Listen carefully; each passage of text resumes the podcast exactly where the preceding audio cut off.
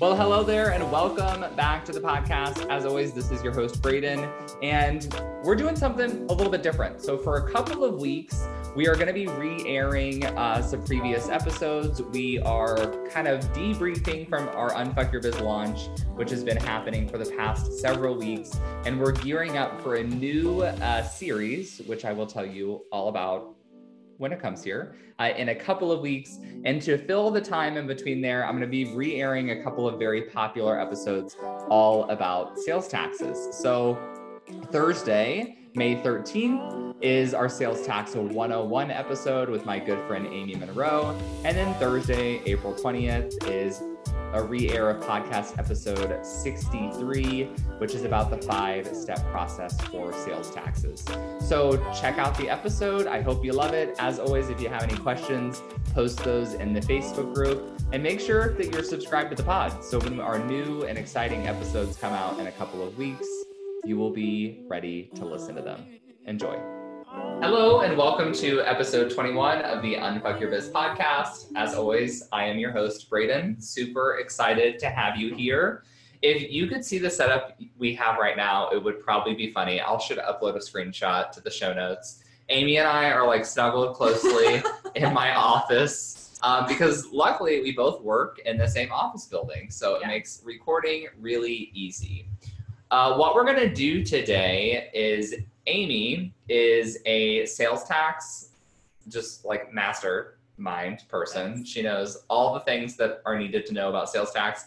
So she is going to walk us through uh, this titled episode, Laying the Groundwork for Sales Tax. So, to do a little bit more of a proper introduction, Amy Monroe is uh, a partner or employee? Uh, I'm an employee. An employee, but like, My boss would love it if I was a partner, but I'm not yeah. But um, that yet. I feel like you're probably pulling some strings in the business. yeah, I do okay. yeah, okay, perfect. So Amy works for Satar. Am I pronouncing that right? Satar. and Associates. Satar and Associates. And then she also has an online alias, the Sales Tax Yogi. So you can follow Amy personally on Instagram as well. Amy has been working in the sales tax compliance and consulting for 20 years. She started straight out of graduate school in 1998. And like most people in the sales tax arena, she sort of stumbled into it. None of us really grow up wanting to be experts in sales tax. No. And no one also probably even decides that in college. Yeah, no. But what I always find is that the sometimes the most fun career is the career that you're most knowledgeable about, and that's what really matters. Yeah. Well, and it's funny. I mean, there's nothing that's quite like the buzzkill of cocktail party conversation. And somebody's like, "Oh, what do you do?" Well, I'm a sales tax expert, and Yes. um, and their like face, they either go, "Oh, I'm sorry," or their face like glazes over and looks at you like, "What the heck is that?" And um, but intellectually and like academically, absolutely fascinating, especially in the last year since all the rules changed. Yes, I get that a lot too. People are like, everything you do sounds awful. And I say, well, if Yeah. you knew what my day to day looked like, I roll into the office like whenever I want, but usually by 8 a.m. in my Lululemon pants. Yeah. And then I talk to creatives, do podcasts. I get to create my own graphics because I haven't been smart enough to outsource that yet. And then go to lunch with Amy whenever I want across the street. I get a burrito, she gets salmon. Yep. Same thing every time. Very different uh, levels of health. Everyone there knows us, that sort of thing. I don't know. Okay. Okay. Smoothie last time. That counts for something. Yeah, I mean, a cup full of sugar was Right. really what I was going for. So, Amy, can you tell everyone what someone does when their sole business is sales tax? Like, what does that look like? Who do you work with? Okay. Um, yeah, so our firm does actually just focus on sales and use tax. I mean, we do some business licenses and things like that, but really we're just experts in that space and we work with folks like you guys when it comes to like tax law and income tax and things like that. So, um, what do I do? I help businesses of all shapes and sizes navigate their sales and use tax compliance and consulting obligations across the country. Um, and lately, that's even expanded into uh, some U.S. territories like Puerto Rico and even up into Canada. Um, and some that work in like the UK, but that's a whole different language, quite literally. Um, but basically, you know, when a business is in the business of selling something, either a good or a service, um, chances are 99% of the time they have a sales tax filing obligation. Um, and then our firm helps them understand um, whether or not what they're selling is taxable, um, what the tax rates are, how the compliance process works. And then um, most of that is actually done uh, from our team up in LA. The compliance folks handle a lot of that kind of monthly day to day type stuff. Um, my team down here in San Diego handles most of the consulting stuff. So, uh, taxability research, um, refund claims, audit defense, some of the more mm, less, I don't know, number crunchy parts. Gotcha. Okay, so more of the sh- like the strategy and the research and all that kind of stuff. Yep. And mostly helping people when they think they're in trouble. Okay, love that audit defense. So you guys, don't worry. We are gonna break this down as 101 as we can, like Yeah. introductory level. The goal is to bring Amy back for a few more episodes where we're gonna do deeper dives into more specific issues. The point of this podcast, like we mentioned in the intro, is really just to lay the groundwork. So when we have Amy on for episode 379 to talk about this specific nuanced area of the sales tax law, we can say go back and listen to episode 21 so you can understand what is happening. So with that in mind, Okay. Where do we start? What's the first thing we need to know? Um, so it's funny you asked me like give me the 101 and for me it's really easy to like totally geek out and get sort of uh, semantic so slow me down and like back it up if i get that way so at the end of the day sales tax is a consumptive tax it's a consumer based tax right so a lot of times when we think of taxes as like a layperson we think about income tax that kind of thing we're like oh that comes out of my pocket as a consumer that's kind of true with sales tax as well but as a business you're really an agent on behalf of the state, right? Like those tax dollars don't belong to you; they belong to the state, and but the state uses you to collect those taxes from the consumers when they buy. Which really just feels like bullshit to me, but Well, it's kind of it's kind of the path of least resistance, right? And if you think about um, your tax dollars at work, would you want to pay from your like income taxes, your hard-earned tax dollars, to pay a state agency to have enough people to then do the sales tax collection stuff, or should they just leverage a, a system that already yeah, exists? I right? get it. I mean, as a business owner, I would say, yeah, I would still rather my tax dollars actually do pay for them to do that. But I understand that the majority of the population is going to say, nah, let's have the business owners take care of it. Right. So when Amy says that this is a consumptive tax, what she means is it's really kind of the obligation of the person buying the product, so your clients and customers, but the state's going to put it on the business owner to collect those taxes and to pay them. Right. Yeah, and then um, what tax rate you collect and how often you give it to the state and local government and which state and local governments you give it to, that's where my expertise comes in. Okay, beautiful. So, quick synopsis there, everyone. Basically, every state is different, Yes. and then every locality can be different, right? Yeah, so like in California, which I think is kind of the focus we're going to have today, um, yes, there are local tax rates, but the state collects everything. You file it all on one form, and then it's up to the state based on how, like, what you put on that form to send those tax dollars to the local governments. Got it. Because I know like San Diego, like Carlsbad and Oceanside can all three charge different sales tax rates. They do. The state rate, I think, in California, I should know this off the top of my head. I think it's like six and a quarter. And then when you tack on the county tax and the local tax uh, here in San Diego, we're at like eight, eight and a half, depending on you know what the latest rules are. But um, yeah, so each state and local combined rate can be different. Um, and that can even in some places like in Texas, that goes down to even like your local transit district or security district. Oh. It's really Okay. quite nuanced. Then there are a handful of states that are called home rule states. So Colorado is one, uh, Louisiana is one, um, Alabama uh, is one, although they're kind of shifting and changing, and Arizona used to be. And that's where not only do the local governments have different tax rates, but they're actually their own separate tax authority, and you have separate filing obligations with those cities. So do those cities then collect the tax, or does the state still do it? They do, and even in places like Denver, not only are the rates different and is the tax collection different, but the rules can be different. Denver's actually kind of notorious for that. Great. Okay. That's why I get paid. Awesome. so, So follow up question on that. In areas of the law, so I'm an attorney, if you didn't already know people. Um, and I could, for whatever reason, have a lot of knowledge, random knowledge on Colorado based laws, but I still technically should not be advising on them. Mhm. Is what you do similar, or can you work with anyone anywhere? So we do work with anyone anywhere. Um, however, I mean, if it really is coming down to it, and we're just getting the runaround from a you know a local tax authority or even a different state, we can certainly call in those favors and and reach out to people that we know in those areas. Um, and not for nothing, but my team and I, we actually spend a lot of time just on the phone with the tax authorities themselves. I mean, that's part of what I get paid to do, um, is is negotiate those things and ask those questions. Okay, love it. So that's good information. Now we know how sales tax is different than income tax. We have kind of a general idea of how it's different state to state, locality to locality. Yep. If a creative business owner or an online entrepreneur is like, okay, so where do I start? I don't even know if I need to be collecting sales tax. Right. And if I do need to be collecting it, what do I do? Where should they get started learning what they need to learn?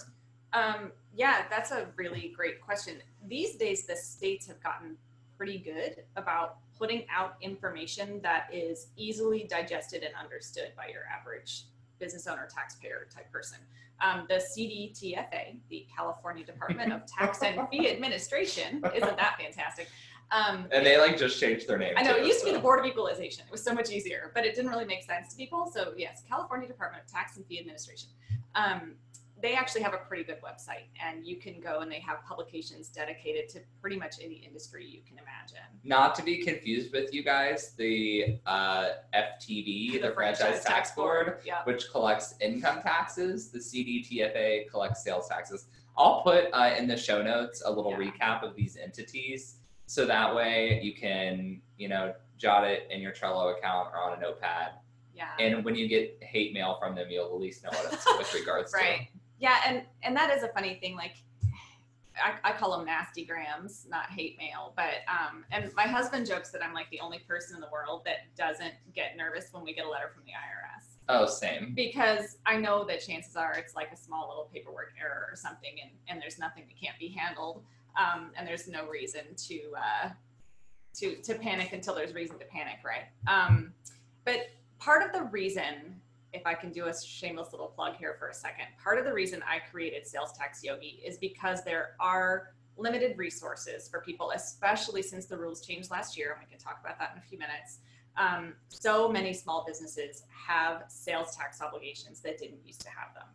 And there's not many places where you can get kind of like basic 101 information um, and some hand holding really to help navigate this space without paying a firm like the one that I work for on a regular basis, right? You know, hundreds of dollars an hour, kind of like legal services, um, to, to answer some fairly basic questions, really. So there are some online resources and there are even um, some of the online tax engines like TaxJar, Avalara, those guys. They have some pretty decent blogs too. Um, they're not always perfect, but and neither am I, right? Like we all make mistakes, and, and it's tough to keep up with the the sort of rapid fire change in the sales tax arena right now. Because honestly, the Supreme Court changed the rules back in July of 2018, and the states are kind of figuring it out as they go along. Um, in my not so humble opinion, it's not very well thought out legislation, and um, and it's just happening so fast, and they're constantly making changes and adjustments. But anyway, if you are running a business, um, basically you want to go to the state tax website uh, for where your business is located and see what the basic rules are. Get yourself registered to get a seller's permit. Um, understand what your filing frequency is, um, and all that fun stuff the states really do have decent guidance that will walk you through it. Okay. I typically advise, and let me know if I've been doing this right. If I tell people, if you know that you're not subject to any sales tax obligations, hold off on getting a seller's permit because otherwise you're going to get letters from the state taxing authority when you don't like really need to be doing anything. Yeah, in fact, California really hates it when you have a seller's permit and you don't need one. In fact, Yes. if you don't file, I mean, they've even shortened it up. Like if you go a whole year without filing, they'll send you a letter and it kind of looks like one of those nasty grams and they'll tell you to shut your account down. Beautiful. They don't want to deal with chasing you around if you don't have to file. So basically, a seller's permit, uh, you get a seller's permit once you have transactions that are subject to sales tax In California, it's free to get. Are all states free to get your seller's Not permit? all, but it's it's nominal. I mean, you know, five bucks here, twenty five bucks there. I think the most expensive one might be two hundred dollars that I've seen. Um, frankly, business licenses are more costly than than seller's permits are. The one thing I will say, in California or anywhere really, even if what you are selling is not subject to sales tax, if things you are purchasing as a business should be subject to sales tax, but for whatever reason the vendor you bought them from did not charge you sales tax, there's the flip side of the sales tax coin, its evil twin, if you will, um, which is use tax. And you will have an obligation to self report and remit those use tax dollars. And in order to do that, you need to have a seller's permit. Yeah, you guys use tax is kind of this whole other conundrum that took me a while to wrap my brain around. And what I think would be great, Amy, is if we did a whole episode on use tax. Sure. And I would also love to do an episode on the new Supreme Court ruling and really dive into that. Yep. And then for now, let's kind of get to just kind of the broad umbrellas. Oh, sorry. I wanted to back up real quick. Sure. With the client base I work with, use tax tends to be really huge with interior designers because you're buying furniture tax free and then you're technically reselling that to your clients. So just for like a brief overview, that's kind of what sales tax is and what we're talking about. I could see it also working out with florals for graphic or for floral designers. Uh, I don't think a lot of my photography people need to worry about it. Maybe with albums, but they typically are charged tax to the client. Mhm. Um, but graphic designers and like one-on-one service-based business owners, you don't really need to worry about this. Yeah, especially in California because it's a very uh, services friendly and digital goods friendly state um, where most of those things aren't subject to tax. We love that. Okay, so let's get to we'll give what I think will be really helpful to you guys is I know a lot of my audience is in California, but we also have people outside of California. So we're gonna give the California rules, but then just maybe give some like examples of what to look for if you're not in California on how your rules might be different, but Sure. not dive into specific states. Yeah. So getting started in California, what as a blanket rule is subject to sales tax? um, things that you can touch. um, it's a term of art, really. So we call it when you buy a good, right, like a thing. Um, in the sales tax world, we call that tangible personal property. Um, so uh, there are certain things that are exempt that aren't like food and um, some basic necessities that the state has decided like it's just better for society in general if you don't have to pay sales tax on those things. Um, but generally speaking, like shoes, clothes, books, um, hardware, at the hardware store. Like if you can touch it, feel it, use it, right? It's subject to sales tax. Yeah, so I always explain, uh, Amy did a great job explaining the tangible part. And then in the law, we differentiate personal property from real property. Yep. And I always thought real property was the most bizarre name for it. But real property basically means real estate, so land and houses. So when we talk about personal property, it's literally everything else. So Right. we charge sales tax on tangible personal property. And I know this is a California kind of 101 discussion, but tangible personal property shifts gears into the real property realm when it is affixed to real estate. And if the removal of it would cause damage to the thing that it's attached to, Oh. um, which is actually kind of a cool like sales tax strategy. Okay, that's fun. Yeah, we call those fixtures. Yeah, yeah. Okay, perfect. Yeah. We're not gonna get into that, guys. but this is what this is this is why what we do is fun, right? Like, Yeah, I mean, to some people. okay, all right. Sorry. Anyhow, guys, um, we're gonna keep in mind that most of you are not in real estate. If you are, thanks for tuning in. Um, but I won't have a lot of specific information. yeah. So so getting to the basics, um, combining both like California rules and then also like just the the nuts and bolts of sales tax. So if you if you you know back in the day a little bit, right? Like Main Street USA, you walk into a store in your local town and you buy something. It's pretty clear and obvious who the buyer is. It's pretty clear and obvious who the seller is. It's pretty clear and obvious what was purchased. Um, and that's where most of the sales tax rules have stayed for a long, long time. And if you really are just a, a small business in California with a brick and mortar location and, and that's, you know, how you conduct business, then that's really where it's at. Um, the only thing you re- need to worry about is what's the, the combined state and local tax rate where your business is located and is the thing that you're selling taxable. And it really is as simple as that. Yeah, and I think to really give some like concrete context, when we were talking earlier about how it's the business owner's job to collect the tax, Yep.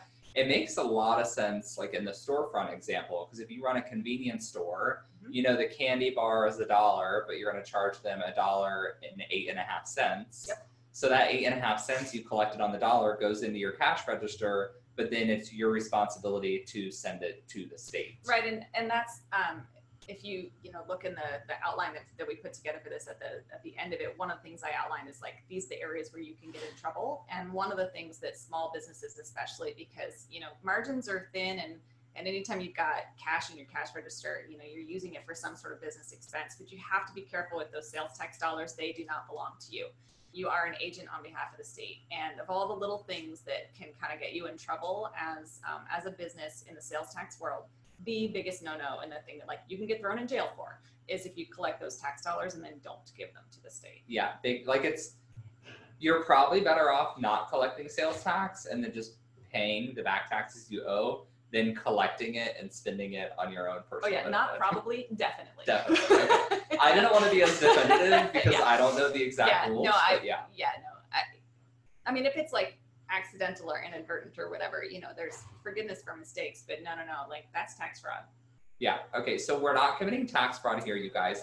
if you need to be collecting sales tax, I'm sure there are great ways you can automate savings. So I teach people how to automate their quarterly tax savings. Every time money hits their bank account, you can probably do similar shit with your sales tax. Well, yeah, and I mean, we certainly advocate for separate bookkeeping, right? If you're using QuickBooks or whatever accounting mechanism you're using, like have a separate ledger for your sales tax dollars collected. That money's not yours, and if you, it's kind of like a personal savings trick, right? Like if you automatically deduct that from your paycheck, you never see those tax dollars, right? They don't belong to you. Yes. Um, and then if you can, I mean, keep a separate bank account and just set those funds aside, and then every quarter when they're due, that money's sitting there. You write the check, and Yeah. everybody, everybody's happy. So, you guys, I recorded back in episode five my introduction to the Profit First system.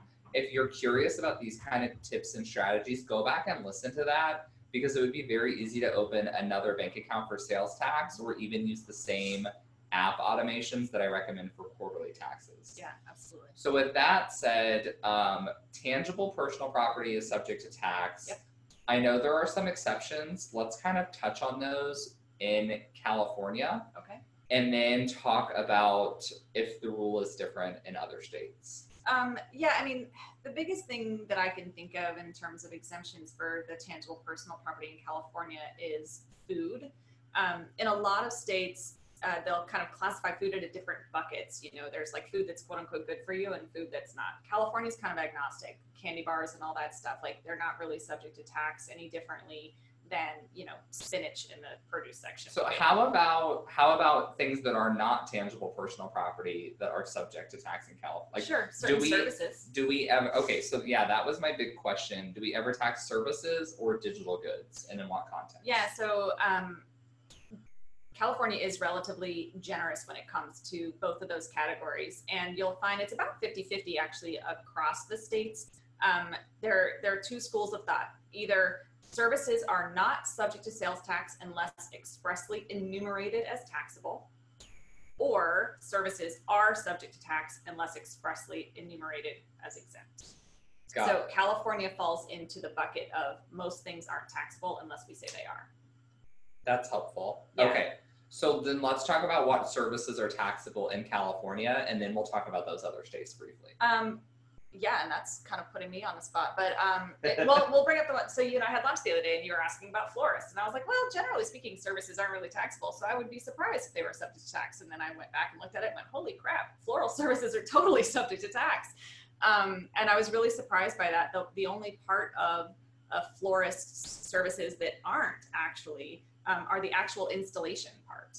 Um, but when it comes to like floral arrangement design and, and things like that, or even like the, the planning of what a floral layout will be at an event or something like that, um, those are subject to tax. Um, having owned a catering company once upon a time, I was kind of surprised to find out that catering services are subject to tax. That I think has more to do with the fact that I was just saying that food isn't taxable in California. except when it's hot prepared food ready to eat. Oh boy. And I think that's why the catering services kind of all get lumped together. Interesting. Okay, so let's go to our floral design example. So basically, the way that it works is you would think florals are going to be subject to tax. Right, the flowers themselves. The right? flowers themselves, because that's tangible stuff. Yeah. But then when it comes to the service, the planning is subject, and then also like I would call it the main labor, where you're actually creating the bouquets, the Yes. centerpieces. All that's taxable. All of that's taxable as well, but then not the installation. yes. Yeah.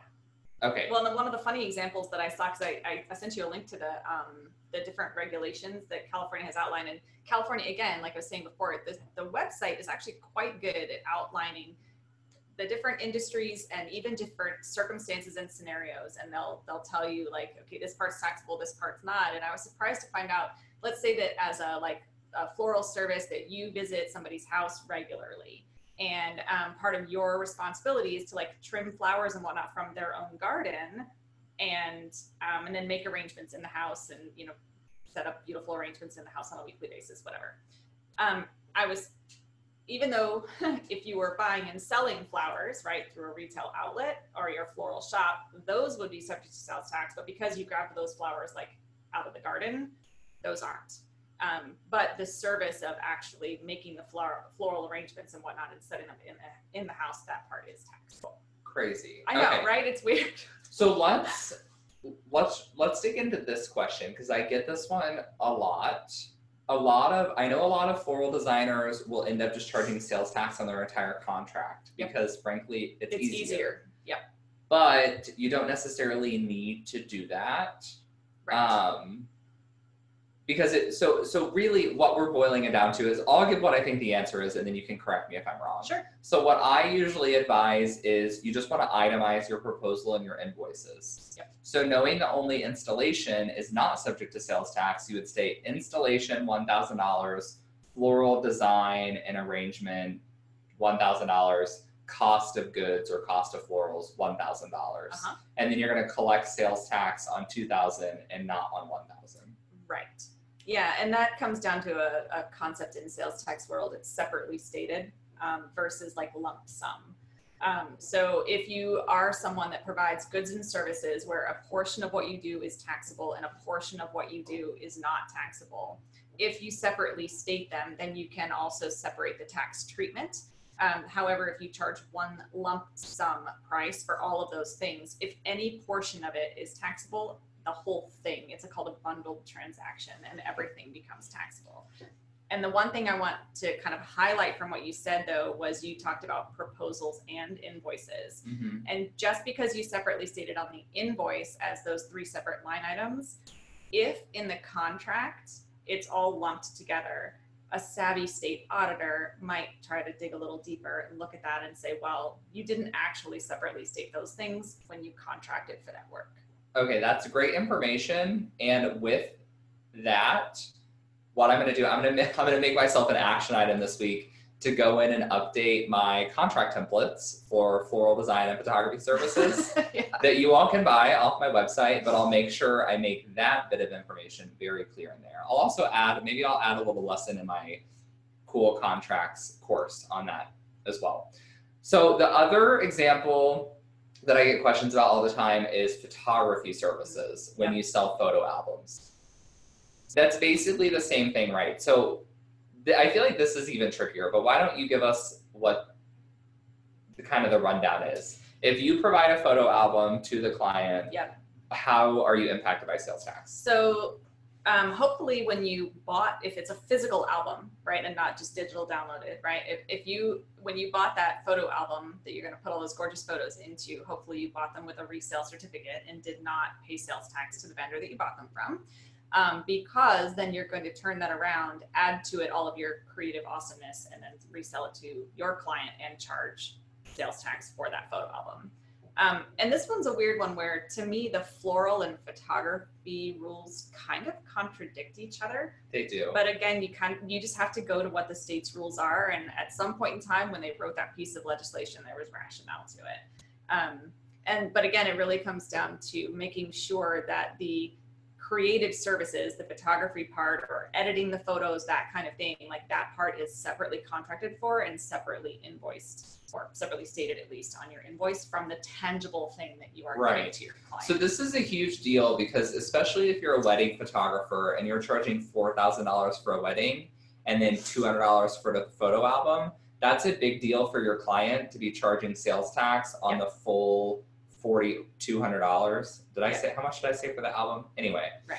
Um the, the good part is is when I first started practicing, I thought this was like doomsday because I thought it would really negatively impact my clients if they were having to charge sales tax. I learned that's not really the problem because your client is the one eating the cost for the sales tax. right. You're going to charge them, but at the same time, if you could invoice your client for four thousand two hundred and twenty-four dollars as opposed to two hundred or two thousand four hundred because you're charging sales tax on everything, Right. you know, you're saving your client a couple hundred bucks, and they're going to appreciate that. Yep. Um, but ultimately, it's your client that's going to pay it. You're going to save it, and then you're going to send it to the state, and that's how you need to be looking at this. Right, and that leads down to, um, you know, earlier in this chat, I mentioned one of the things that our office does is refund claims. And sometimes businesses realize they've been over collecting the sales tax. And so we help get those tax dollars back from the state. Um, then the trick of that is the tax dollars still don't belong to you. So we help you secure that refund and you might benefit from like the interest that's accrued during the Oh, time that the send it state, back to but but the tax dollars you have to give back to your customers, and the state will actually make you prove that you've done that before they'll give you your money. Interesting. Yeah. Okay, one more clarification question. Let's go back to that photo album example because when you said that you should buy it with a what did you say? A resale. a resale certificate. certificate. Uh-huh. Now we're getting kind of back into use tax, like we mentioned earlier, Uh, right? bit, Yep. So if we buy the, let's say you buy the photo album for five for fifty dollars, like Okay. the actual album. Okay. And you're going to do all the labor, so you're going to turn around and resell it to your client for two hundred. Yep. Now you're charging sales tax on two hundred dollars, not fifty, right? Correct. Okay. So that's the important thing to know here. And then can you give us an example of how it would operate if you did pay tax on the photo album when you On the it? fifty bucks. Yeah. Yeah, California is one of those states um, where you can actually get credit for taxes paid. So you collect that two hundred dollars and you remit that on your return, but there's like a deduction line item that says I paid sales tax on this thing that I probably shouldn't have, and so you kind of net it out. Not all states have that. Okay, so to um, like make it more concrete again, let's say you resell it for two hundred. Yep. You collect eight percent sales tax, which Yep. is sixteen dollars. Yep. But you already paid four dollars in sales tax when you bought the photo album. You deduct that, so now you're going to send them twelve dollars for the sales tax. Yes. Okay, that's super helpful. Um, okay, so I think we did a really good job at breaking down kind of the rules and core exceptions for California. Let's talk about those states that you mentioned um, real quick. We're going to spend like five minutes on this and wrap up, guys. So don't worry, it's not going to drag on forever. Yeah. But let's talk about those states where you said that services are assumed to be taxable unless. Uh-huh. What is the unless exception in those states? Um, well, accounting and legal services often are excluded from that. Um, ins- installation labor uh, often is not subject to tax. Um, but funny enough, like warranty and repair labor usually is subject to tax, and that gets into a whole different like. Don't even. So it That's sounds like it sounds like in those states it's more of like industries are specifically exempt, is it- or like specific types of services. Yeah, which brings about a really good point. Like, I, I mean, I'm sure you see this with income tax too, but I always tell people like 98% of tax law is written for social purpose, right? Like, there's a lobbying effort behind it. right, There's it's a, all policy. it's all politics and policy. And so, uh, not only that, but I mean, you can look at um, this, is kind of a random thing, and yes, we will wrap up. But like admissions, when you buy concert tickets or you know go to a basketball game or something like that, um, in a lot of states, believe it or not, that is subject to sales tax. But if you look in the rules, like where they've held a Super Bowl or a really large sporting event, like an NCAA tournament or something like that, you will actually see in the tax law codified a specific carve out for that venue, that location, that date, that event, where that thing is not subject to sales tax. Oh, they and that's good- that's good the lobbying lobbyists. effort. Yeah, mm-hmm. that's That's awesome. Yeah. Okay, so my like my tangible takeaway for you all is figure out if your state generally taxes services or does not tax services. If your state does tax services, then do a search to see if your industry happens to be exempted or your type of service. Yep. If you're in a state that does not tax services, ask yourself if there are any pieces of your business that still still should be subject to sales tax. Yeah. Like the floral and the photography examples we gave. That'll give you like a good framework on how to get started. And then you can start your own research, and it should be pretty clear to you if that's research that you are capable of executing on your own Yeah. or if you require professional guidance. Use your own judgment there, guys. Uh, one more topic I want to just briefly brush over Sure. is we talked about services and physical goods, Uh-huh. but we didn't really touch very much on digital goods. Yeah. So I know this is different state to state as well, but when we talk digital goods, guys, we're talking, you know, if you're a graphic designer and you sell Showit templates or Canva templates, or I myself sell digital contracts and digital courses, what's the landscape as far as that goes? So in California, you're pretty much off the hook. um, other states, not so much, and that is rapidly expanding. Um, one of the things I always say is that legislation is slow to keep up with the evolution of commerce. Um, and in no space is that more true than digital goods, especially in this day and age of um, streaming content and downloadable content and all that stuff and ebooks and that kind of thing. Um, there's actually a really fascinating case working its way through where Chicago has gone so far. Remember that admissions and amusement tax I was mentioning a few minutes ago? They've gone so far as to say that um, your Netflix streaming subscription is subject to that amusement tax in Chicago. Well, Chicago can fuck off. Well, Netflix is losing and Chicago's winning, and it's at the appellate level. So we'll see where that goes. But yeah, they're now calling that the Chicago Netflix tax. But that, I mean, and that's that's not just Chicago. In Tennessee, um, Amazon Prime, Netflix, that kind of stuff, uh, digital goods and services, that stuff's already subject to sales tax. Okay, fascinating. So that's crazy. So we'll kind of yes. we'll kind of wrap it up there. Um, I do want to just really kind of harp on that like framework we went through a few minutes ago because the this area of the law like it can get really overwhelming really fast. But whenever Amy and I do these episodes and when you read stuff online, I want you to be very, very focused on what's important for you to know. So you can get nerdy like us and learn rules for different states if you want to. But if you're starting to feel overwhelmed, just say, I'm in Tennessee. What's the general rule in Tennessee? Are there exceptions for my industry? And then completely zero in on that and disregard any other information you're reading about sales tax whatsoever. That's my tip to you. That's how we learn how to handle things in law school. So put on your lawyer hat and get Yeah, to business. no, one bite at a time, right? I mean, that's that's all you can do. Yes. So you know what? I'm actually going to give us a pat on the back because I was a little nervous to do this episode. To be really frank, I thought it could get too complicated too fast, and I think we did a really good job of getting to the core of the issue. Well, I'll give you credit for that. It's really easy for me. No, seriously, I, I, I, it's difficult for me sometimes to to remember to keep things in layman's terms and to Well, really just- yeah, to stay focused on just the question that I was at, like just that's a, that's a lawyer thing, right? Like just answer the question you were asked. Yeah, it's the same thing for me when I talk about other topics, Yeah. especially when I get on the Enneagram and stuff like that. Oh yeah. But um, okay, I didn't mean to get too self-congratulatory, but I think that was fun. You guys, let us know if you have any questions. Uh, I talk about this all the time, especially on my Tuesday Tuesday episodes. But most of you should know I do have a Facebook group called Braden's Besties, B R A D E N. So make sure you join. I'm gonna make sure that Amy joins.